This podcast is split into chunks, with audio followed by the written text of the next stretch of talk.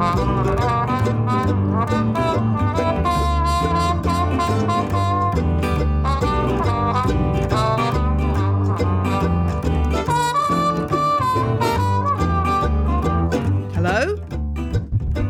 Is the microphone on? On the Ledge is back. Once I've remembered how everything works.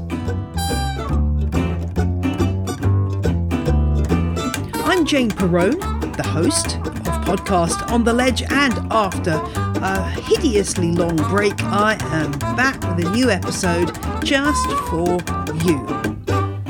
How the devil are you? I hope the last few weeks haven't been too hideous without the presence of this here pod. Thanks to all of you who've stayed in touch via social media, dropping me emails and encouraging messages. Legends of the Leaf, my upcoming book, is chugging along nicely. More of that later. But in this episode, I'm going to be taking a look at clear plastic pots. Are they useful? What plants grow in them? What are the pros and cons? I'll also be answering a question about millipedes in a monstera. Oh, yes, do love a bit of alliteration. Thank you to everybody who has become patrons of the podcast over the summer period. Hannah became a crazy plant person. Lisa upgraded from crazy plant person to legend. Alison, Cy, Francisca, and Jeremy all became legends, and Lindsay, Lydia, Josh, and Mairead became super fans.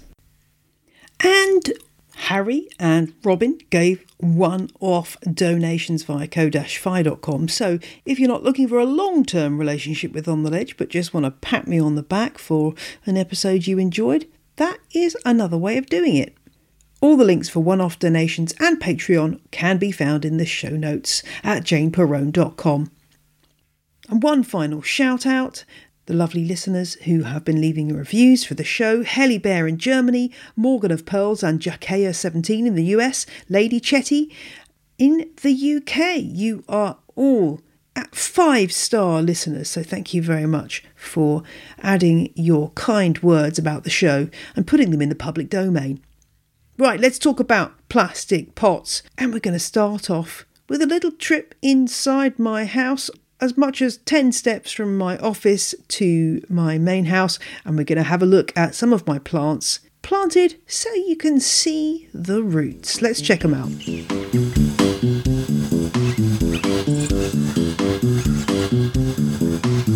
Just gonna try. now I've come in here, I've actually got to remember which ones are planted in clear plastic. And I have to say, in my collection, the vast majority of those are my Hoyas. Let's have a look at the first one that comes to mind. This is Hoya Bella.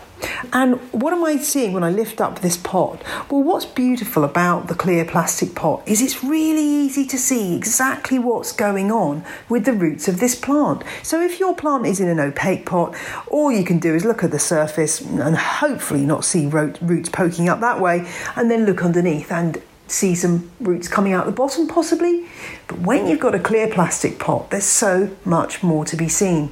So, looking at this little plant, I've been a bit worried about it because it wasn't getting enough light. So, I've moved its location and now I can see how the roots are doing. It's quite a young plant. I got this as a cutting from listener Al. Thank you, Al. And I can see that there's a couple of roots coming out the bottom, and I can see roots surging down at the bottom of the pot, quite close to the bottom of the pot. So that makes me think that higher up there's a pretty good root ball forming there, but it's not ready to be repotted.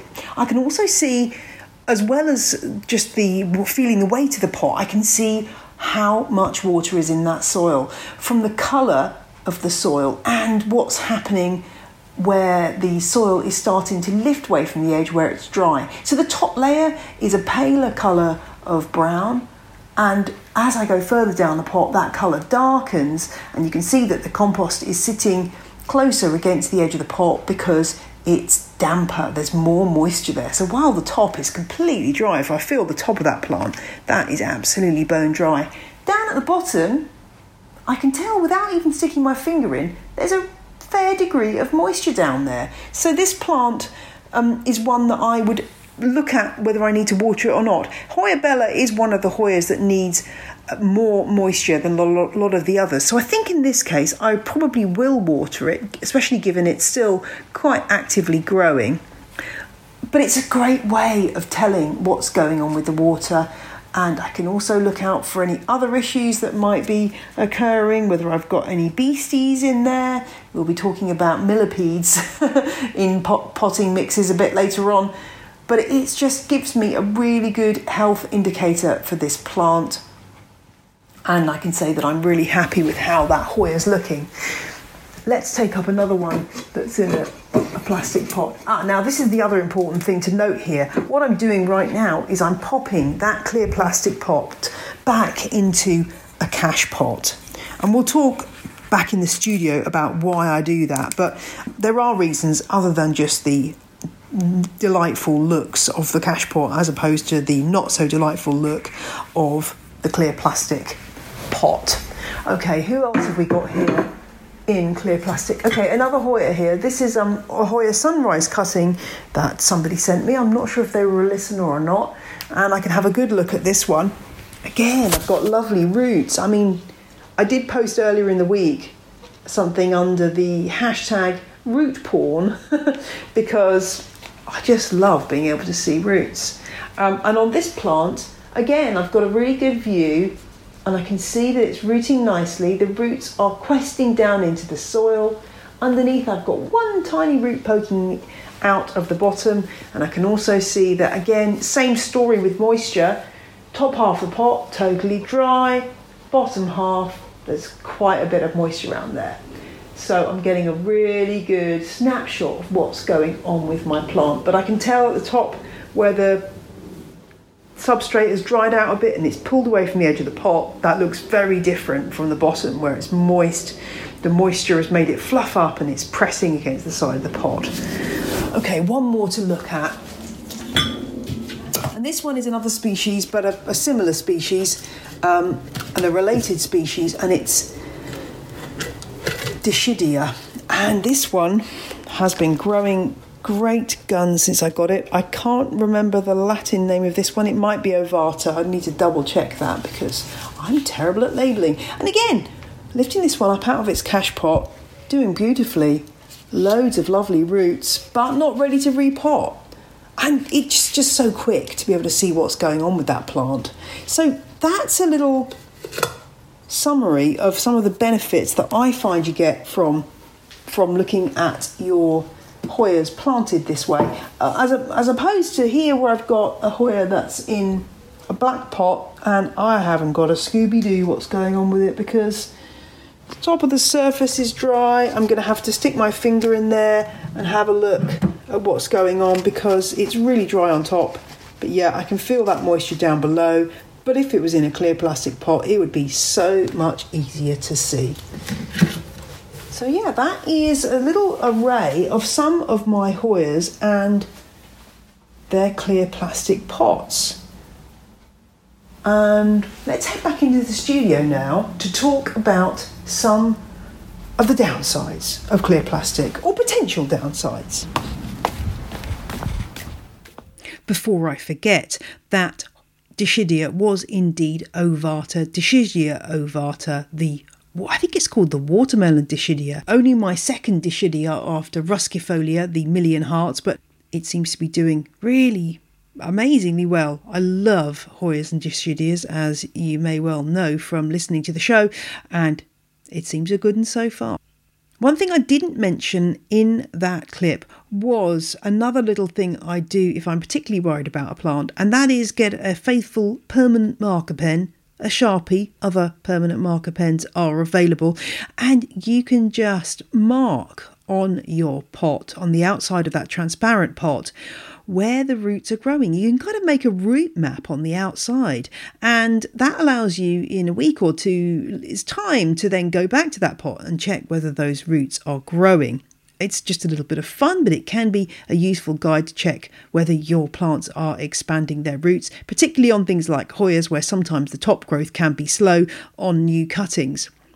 So you've seen that most of my clear pots are used for Hoyas and Dischidias. What other plants can you use them for?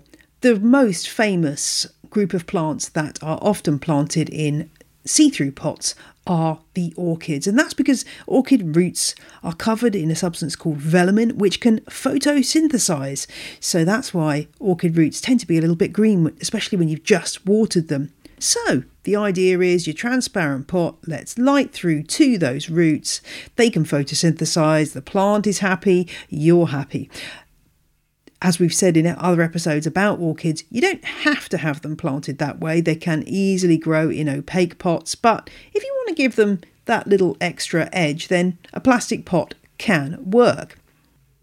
Hoyas and Dischidias, well, they're also epiphytes. That's a plant that grows on another plant, but unlike orchids, they don't have photosynthesizing roots, but they do have quite small root balls and roots that are potentially used to having a bit more exposure to light than, say, a plant that's planted into the ground.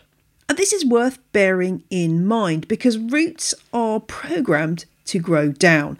The hormone auxin, which is present in roots and in uh, leaves and stems as well, tells them to follow gravity. This is called positive gravitropism. See, word gravity's in there, and tropism, which means moving. So roots are programmed to grow down and they're also subject to what's called negative phototropism. So that just means they're programmed to grow away from light. So, what happens when you put a plant in a pot with clear plastic? The roots are going to grow away from the light if you leave that clear plastic pot out on the side without any cache pot around it. Now, that could be a positive or a negative. On the one hand, it could potentially stop the plant from becoming root bound, I guess, because those roots would be drawn away from doing the usual thing that roots do, which is circling round and round the pot when they run out of room uh, in the substrate.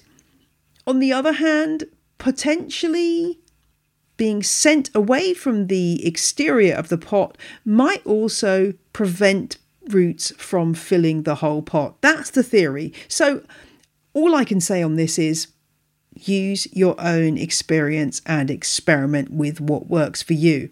I put my transparent pots into a cache pot for two reasons one to save mess and water going everywhere and two because it means that light isn't reaching directly to any roots and that means that i could literally plant any plant that i could think of in a clear plastic pot without worrying. I'm less worried about epiphytes uh, being in a clear plastic pot and light reaching those roots because I think that epiphytes, as I say, they're in the the cleft of a tree the roots are likely to get more light exposure. Another consideration with clear plastic pots, which you can also use for things like growing in Leca and Pon, which will be coming funnily enough, be talking about in an upcoming episode where I interview somebody from the company Lechuza who sells Pon about their Pon products. One other thing that can happen when you grow in clear plastic is obviously that light's passing through into the soil and algae can result and that's another reason to put the clear plastic pot into a cache pot because that will prevent algae from growing. It does happen if you have a clear plastic pot in sunlight, algae will form on the side of the pot and on the Leca uh, if you are growing it that way. Also, clear plastic pots generate the most heat when it comes to being hit by sunlight. If the plant is in a brown pot or a white pot, tends to reflect more heat back, but transparent pots and black pots they hold onto the most heat, which could be an issue for plants that don't like to have hot hot roots as it were.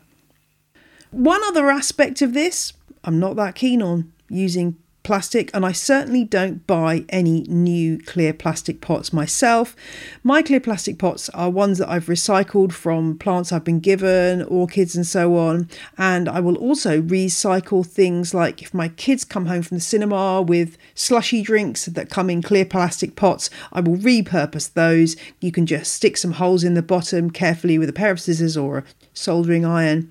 Um, so I never buy plastic because I just think why the world is is absolutely absorbed with plastic. Let's not put any more into the system than we need to. So I tend to try to recycle, recycle, recycle. It's one of the reasons that not all of my plants are planted in clear plastic pots because I've got a lot of existing opaque pots that I still use. So I'd love to know what you think about clear plastic pots, whether you use them, whether perhaps you're using some other clear pot like glass, the pros and cons you've found, and any hitches along the way. I would love to hear what you think on this subject.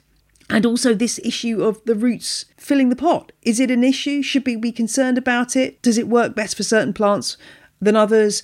so far I've only tried this with my epiphyte type plants and not with anything that would be ground dwelling like my aroids. But I have heard of people having great success growing aroids in clear plastic. So let me know what you think. I would love to hear how you're using clear plastic pots.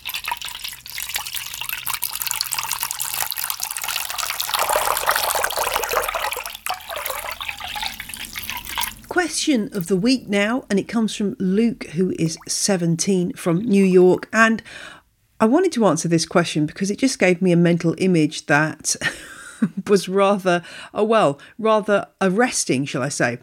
Luke has bought a new Monstera deliciosa, that's the Swiss cheese plant, from a local big box store. Who hasn't done that? And has brought it home, been very delighted until on cutting away the plastic container, millipedes started pouring out. And Luke writes, I think I am traumatized for life. One thing I know about millipedes is that once their eggs are laid, it's hard to get rid of them. What do you suggest? So um, I'm not sure whether you meant when you said the plastic container, Luke, whether you meant the, the clear plastic sleeve that it was in, or whether you're taking it out of the plastic pot and putting it into another container. Probably the latter. No matter either way.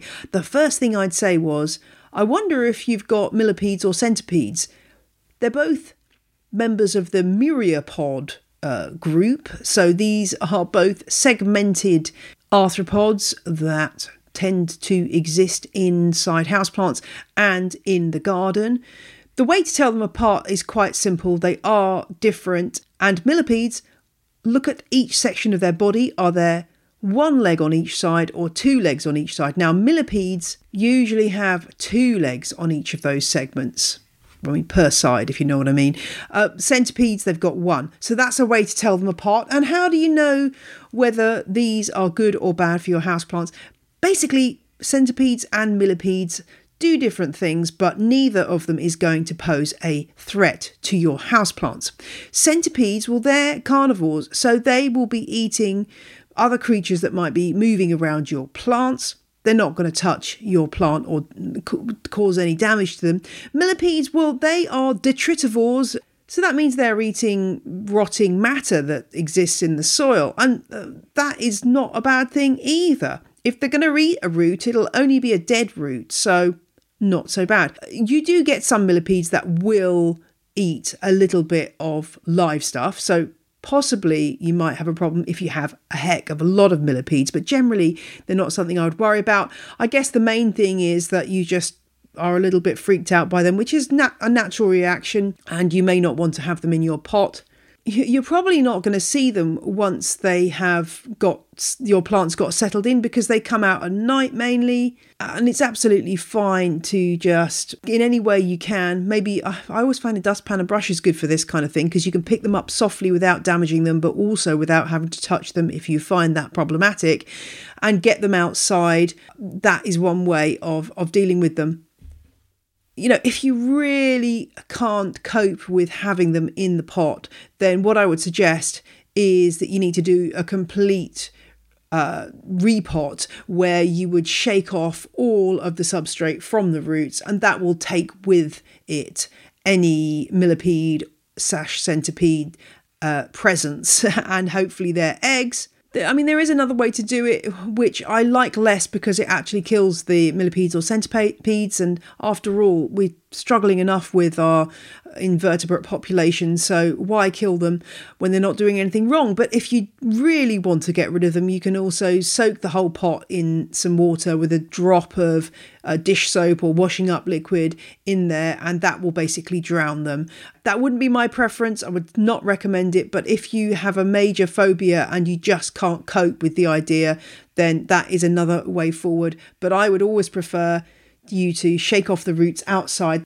That lets the millipedes or centipedes fly free, or not fly, but you know, crawl free.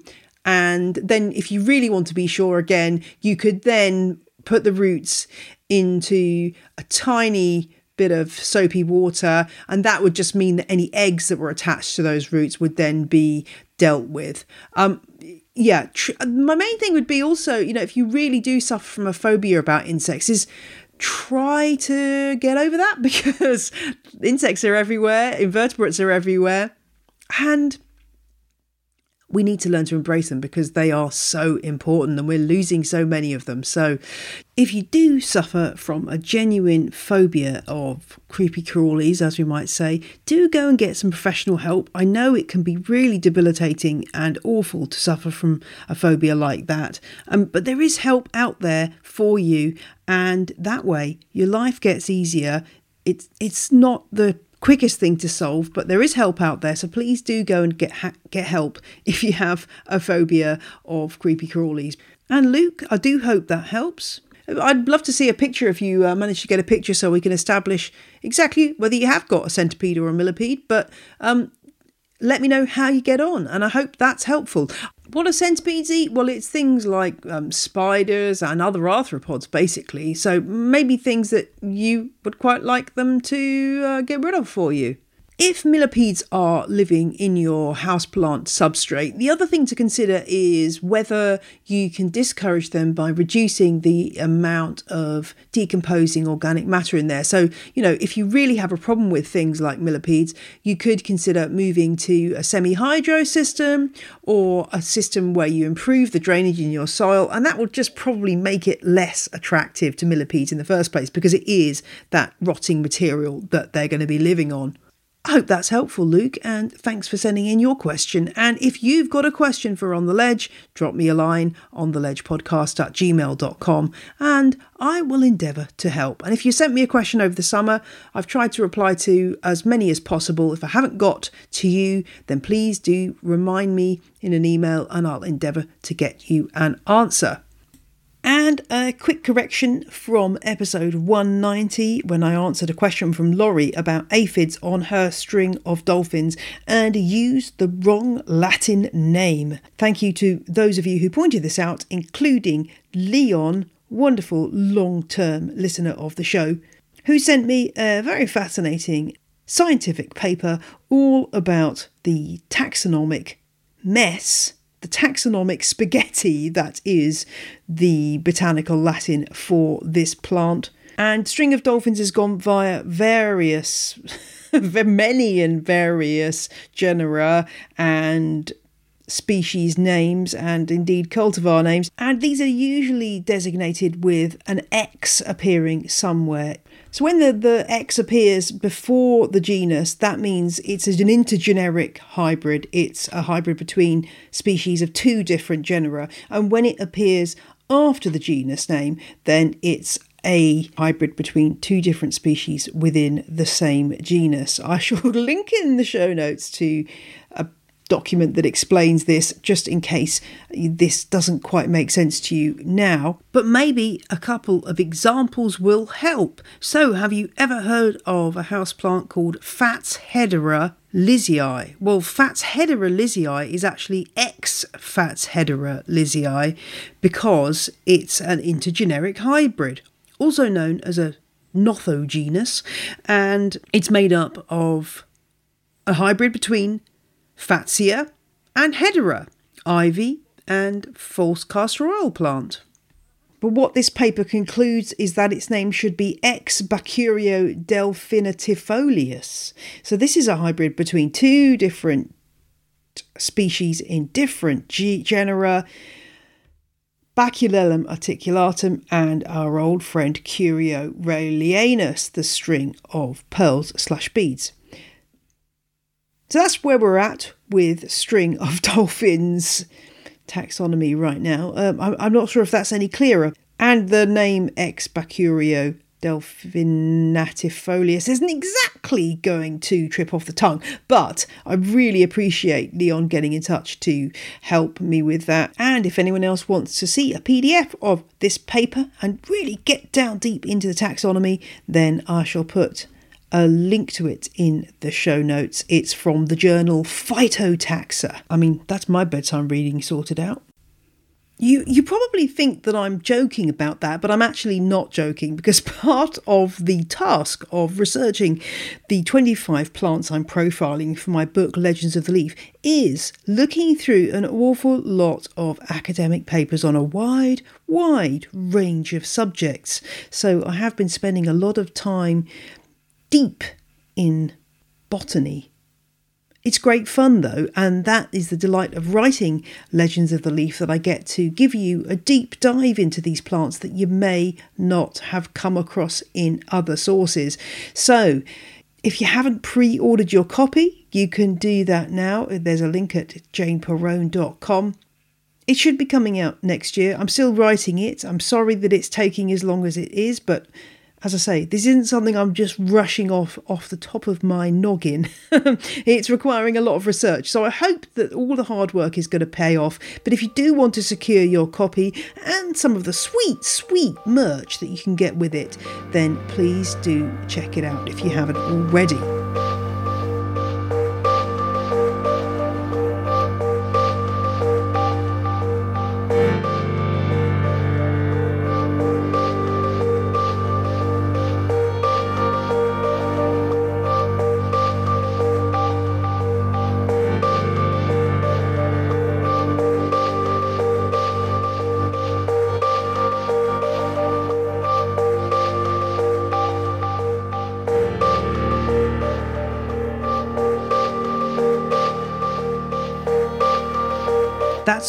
For this week's show. I will be back next Friday. And if you're on Twitter and around at 9 o'clock BST or 4 pm Eastern Time, do join me for Houseplant Hour, an hour of planty chat. And surely the most delightful part of the crazy world of Twitter. Just follow me at Houseplant Hour or look for the Houseplant Hour hashtag and you'll find the chat quite easily. And if you're a Patreon subscriber, keep an eye on your inbox because I will be releasing the next episode of An Extra Leaf, my bonus podcast, very soon.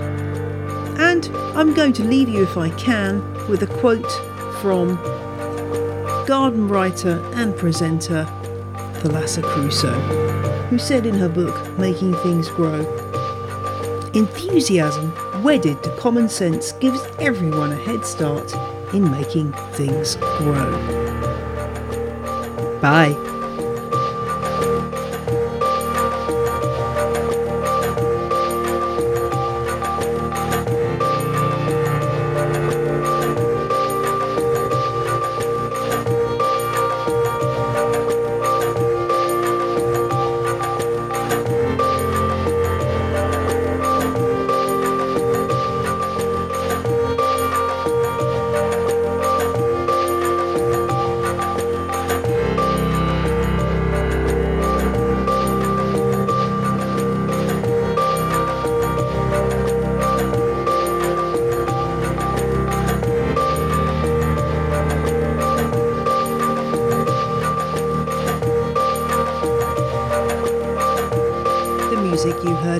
Episode was Roll Jordan Roll by the Joy Drops, The Road We Used to Take When We Were Young by Kumiku, and Namaste by Jason Shaw. All tracks are licensed under Creative Commons. Visit the show notes for details.